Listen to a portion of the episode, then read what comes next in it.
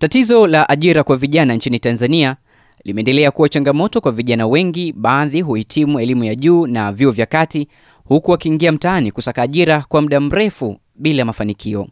Kwa mujibu wa ripoti ya takwimu za utafiti wa watu wenye uwezo wa kufanya kazi uliofanywa na shirika la takwimu nchini Tanzania NBS mwaka 2014 kuwa watu 23 sawa na asilimia kumi ya nguvu kazi hawana kazi.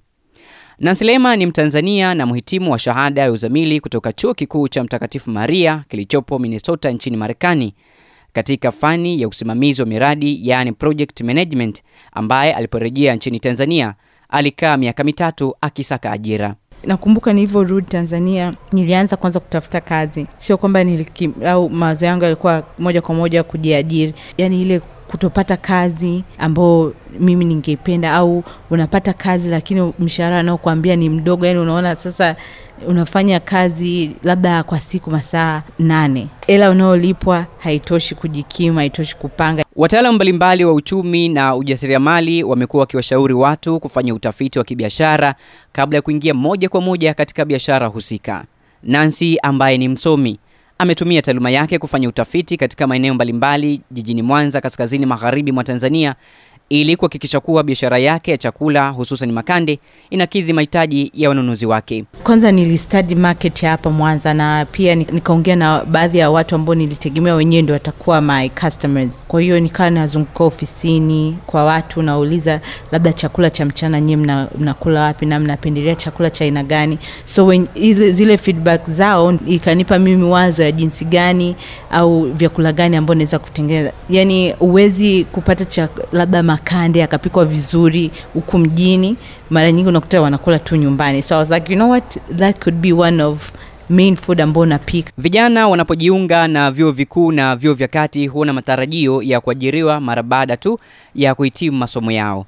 Lakini je, wanazuoni hawa na kiwango chao cha elimu wangeweza kufanya biashara hiyo kama anayoifanya Nancy? Kwa mimi nisingekubali kwenda kurudi kuuza makande. Kwa sababu gani? Nimesoma na ninaaminika kwenye jamii kwamba nimesoma, ningeenda kutafuta kazi yoyote nikafanya. Ingekuwa mimi ningeweza fanya hivyo kwa sababu hali yangu, kuliko niende kule labda kwa jinsia ya kike, au angeamua kwenda kujiuza au kufanya biashara ambazo ni za haramu, yeye kaamua kufanya halali ya chakula. Cha muhimu ni kujiongeza tu, kuongeza ubora. Leo umepika makande, kesho ongezea kisambusa, kesho pika nyama. Wazazi wanapowasomesha watoto wao hutegemea punde tu wanapohitimu wawaone wakiwa wanafanya kazi katika ofisi kubwa, hivyo huwafanya watoto wao wawe na hofu pale tu wanapokaribia kuhitimu masomo yao. So walinipush kwamba nikifanya, na nakumbuka ile mara ya kwanza nilikifanya nilianza kidogo, nikapata changamoto, wazazi wangu akupenda nikifanye, kwa hiyo nikakiacha, nikasema okay I'll find something else, lakini bado tena ikikanijia tena like